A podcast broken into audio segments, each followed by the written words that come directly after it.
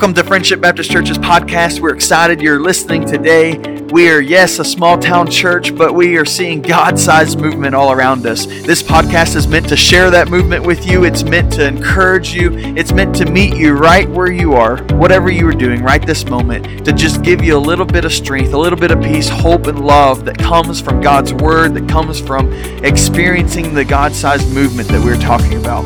And so, yes, this is your host, Brother Jerry Horine. We are excited about this message you're going to hear today.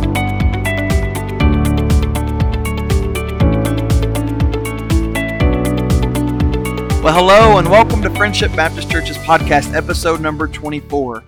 Wow, it has been an exciting week, and so let me just uh, start off by by reminding you some uh, things that occurred this week. We started our first sermon in our series through James, uh, Faith's DNA, and we talked about how uh, uh, faith is is uh, built on all these characteristics and these qualities, and so we looked at how it perseveres this last Sunday, and so this next Sunday we're going to look at how faith obeys. And so I'm looking forward to that. We also had a, a, salvation this week on Wednesday night. We had someone come to know the Lord as their, their Lord and Savior. And so praise the Lord for that. We have a baptism this Sunday. They will be getting baptized this Sunday morning. And so rejoice with us as we celebrate that and we do that together. Also, a couple things coming up before we uh, continue in our episode today. I want to remind you uh, that we have um, this Sunday night, we're starting a series on life changing prayer. And Jim Cymbala is the one that actually uh, uh, teaches the series. It's a video series where he teaches uh, 20 minutes or so, and then we are in small groups and discuss and, and uh, learn. And so I'm really looking forward to that. I, I believe there's great potential in what God's going to do in our church through this series, Life Changing Prayer. And I know each one of us um, have different areas of our prayer life that we wish was better. And so this is a time to come and, and do that together, to grow together, to connect with the Lord together, and, and experience the power of the Holy Spirit as we pray to the Lord. And so I'm looking forward to that. Also, I'm looking forward to the Empower Conference, which is on February 25th and 26th. It's the Monday and Tuesday, the last Monday and Tuesday of February. And so I'm really excited about this conference. It's called Empower. It's all about evangelism. And uh, the the gentleman I was just telling you about that's doing our Sunday night series, uh, Jim Cymbala, he is going to be in Dallas, actually in Irving, at this conference, Empower Conference, on Tuesday. And so we're looking forward to to uh, experiencing that together as well. And and uh, I know that uh, Monday and Tuesdays are kind of rough sometimes, especially if you're working. But if there's any way, any way possible that you can go, I'm really, really looking forward to this, and I believe the Lord is going to to do amazing things in Irving as we uh, are together looking at evangelism and praying to the Lord for that. And we get to also experience uh, uh, Jim Cymbala uh, teach as as in person as we uh, also continue our Sunday night study through life changing prayer. And so I'm really excited about that. I hope you will have the opportunity to go. Uh, we went last year, and, and about six of us, and we had a, just a tremendous amount of fun and, and uh, grew. And so praise the Lord for that. And so I hope that you would get to do that as well. So, what I wanted to do today was let you uh, hear a little bit from Jim Cymbala. He's actually a, a visitor on the 700 Club a couple years back. And so I want to give you that audio and and uh, let you hear a little bit so that you can uh, get excited with me as we we hear him on that Tuesday at the Empower Conference on the 26th, as well as uh, the, our study that we're starting on Sunday nights through life changing prayer. When I was actually in New York, his church, he's a pastor in New York, uh, Brooklyn Tabernacle, and when I was in New York last year, I got to go to uh, his church. And I went on a Tuesday night, and that's his prayer time. That's the prayer service of the church. And there's uh, there was probably 2,500 people there praying, and it was so powerful. And that's why I'm so moved by uh, by his teaching and by his uh, uh, books and all the things. He wrote a book called Fresh Wind, Fresh Fire, and it's an excellent read. I encourage you to read that as well.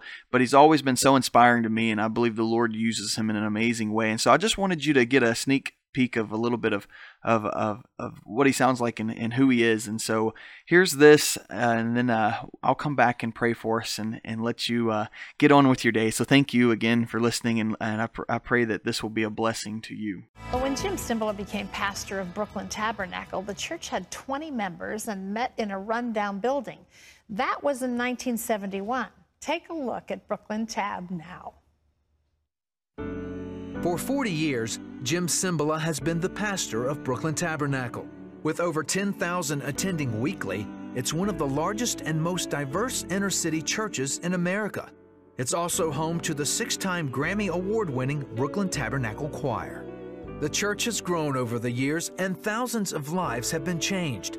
Pastor Jim says it's all because of God's grace and power in his ministry.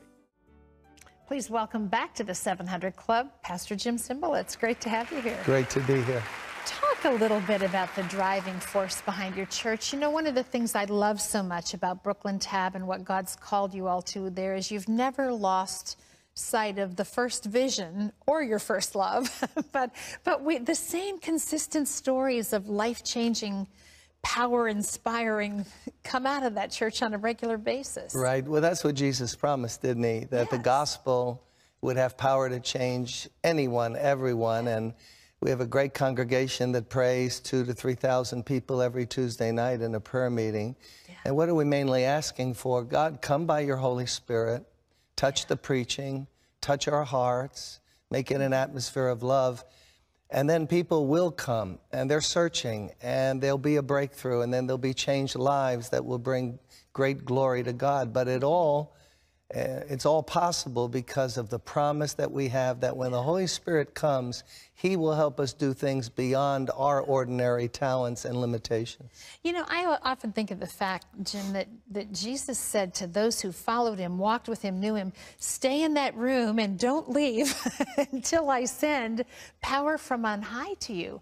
And yet, we in the church today seem to think we can function without that or we, we don't hunger after it. What's up with that? yeah, what's up with that is that I don't think many of us really believe, Terry, what Jesus said when he said it's to the disciples, it's good for you that I go. Mm-hmm. And they went, well, no, no, time out. It's not good for you, us, that you go. You, you're everything to us. He said, no, unless I go after I die on the cross for the sins of the world, ascend back to the right hand of the Father, unless I go, I won't be able to send the Holy Spirit. In other words, the Holy Spirit, invisible as He is, living in you, working through you, is better than me walking on water in front of you. And I, I think we would prefer a physical Jesus doing miracles, but He said, No, you're going to be my hand extended through the power of the Holy Spirit. And as a great preacher once said, Christianity is hopeless without the Holy Spirit. We end up with self effort, sincere, trying our best so whether it's a pastor or a family or a parent or any of us mm-hmm. just living for the Lord, we can only do it through the power of the Holy Spirit. Talk about what that looks like a little bit. You know, the Holy Spirit has been, I think, an issue of. Um, of some confusion over the years in the church, division amongst different denominations. The very, the very person of God that He meant to be a blessing we sometimes don't understand. What does it mean? What do you mean when you talk about being empowered by the Holy Spirit? Well, I think what's happened is in part of the body of Christ, uh, there's been a rejection of the Holy Spirit in a good part of the evangelical world. And then sometimes in the charismatic world, we've gone into some excesses which have confused people. Mm-hmm. Uh, but if we stay in the New Testament, we're going to have that balance of preaching the word, honoring God's word through the power of the Holy Spirit. I, I, was thinking the other day where Paul would say something like this in the New Testament in Romans 8 For we know not how we ought to pray. We don't know how we ought to pray. And he's put, using first person plural. How could the apostle who saw Jesus not know how to pray? But he said, No, we, and myself included, but the Spirit helps us. Mm-hmm. So we have to be open, craving, open, calling on God, asking Him, and trusting Him that the Holy Spirit will come and help us. And you can't put Him in a box. You can't say, this is how He works, because He's like the wind. He's just moving, but here's uh, are the telltale signs. Jesus will be glorified, lives will be changed, and the kingdom will be extended. I want to ask you to share a little bit about an incident that happened at your church. You were praying on a Tuesday night, and God had really burdened your heart to pray for Pakistan. That's, the world has a lot of countries in it. Well, it Tell us what happened. It all began uh, the day before. I was reading um, the Washington Post on my Kindle or the New York Times in a store, just having lunch by myself, a little restaurant. And I read about uh, Christians being martyred and persecuted in Pakistan little town, Nowheresville. And suddenly I've got this burden as I'm reading about Christians dying and being persecuted. And I started to weep and intercede for people. I've never been to Pakistan, didn't know these people. I got self conscious. I turned to look at the wall because the tears were streaming out of my eyes. And the whole day I couldn't get rid of it. I just, God, you know, they're attacked. They're, some died and they lost their homes. So the next day I wake up, it's still on me, but I knew it wasn't me. It wasn't something in my head. It was mm-hmm. something the Holy Spirit was doing. So I go to church for the prayer meeting and never done this before. And I said to the congregation, Look, I got to read you something. And I read this article and I say, I don't know why I'm doing this, but we're supposed to pray for Pakistan. These are our brothers and sisters in Christ, yeah. and they're facing great opposition. We begin to pray, and the thing became like a labor room where mothers give birth, and we're praying and praying for Pakistan. And when we get done praying, out of nowhere, a woman comes forward, is brought forward from Pakistan that night in our church for the first time, and her father and son are in that town oh ministering to the people that we were just praying for. Only the Holy Spirit can do that. Because He knows. He, he knows, knows, everything. And we need Him so much. And we need to, I love the word crave. We need to hunger after Him. Well, I hope you really enjoyed that and that you were blessed by that. I know I was, and I'm always blessed by by hearing him. And so, um, let me just uh, come back to that verse that the that that actually the lady was talking about at the very beginning. In Acts 1 4, it tells us that that uh, gathering them together, he, being Jesus, commanded them not to leave Jerusalem, but to wait for what the Father had promised, which he said, You heard from me. And what the Father had promised was the Holy Spirit. He told him to go and gather and wait to what the Father had promised. And, and I think she makes an excellent point when she says, I don't know what's gotten into us today to, to make us think that we can operate without the power of the Holy Spirit and without uh, uh, allowing the Holy Spirit to move through us and, and, in us. And so, so I think that's where we are a lot of times today. We try to do things in our own power and own strength, but it's the Holy Spirit is the one that's going to make the eternal impacts around us. And so, so uh, may we pray that that we would surrender and, and not uh, not suppress and, and not quench the, the Holy Spirit as it uh, flows and as it, it, it is coming through us and in us. And so let me just pray for you today as, as we do that. So, Lord Jesus, I just ask, Father, that you would come in a powerful way, Lord. Lord, that your Holy Spirit would reside and, and, and live and dwell within us, Lord. And Lord, that it would not be something that we uh, just let uh, set stagnant, Father, but we would allow it to move the way it is. Uh, to do in our lives, Father, the way that it moves in, in and through us, Father, to speak, to, to remind us of the words that you spoke, Lord. All the the purposes of the Holy Spirit are amazing. And so, Father, I pray that we take moment, a moment right now to surrender to the Holy Spirit, Lord Jesus. Father, that we would take that time to surrender, that we wouldn't quench it. Father, I pray that we uh, uh, rid anything in our life that takes our attention off of the Holy Spirit and puts it on anything else. I pray that we would would come to this moment, Lord, where we just completely say, Father, I need you and I need the Spirit of God to move in my life. And so, Lord, I pray for the listener right this moment, Lord, that you would move in their life, Lord Jesus, Lord, that you would would touch them in a special way and let them feel the presence of the Holy Spirit. Let it blow their minds, Father, about the way you can work and use them, Lord Jesus. Father, I pray that you use them today and this week, Father. I pray that you reveal yourself to them, Lord, and Lord, that you would be ever so present and ever so moving, and Lord, that we would surrender to that.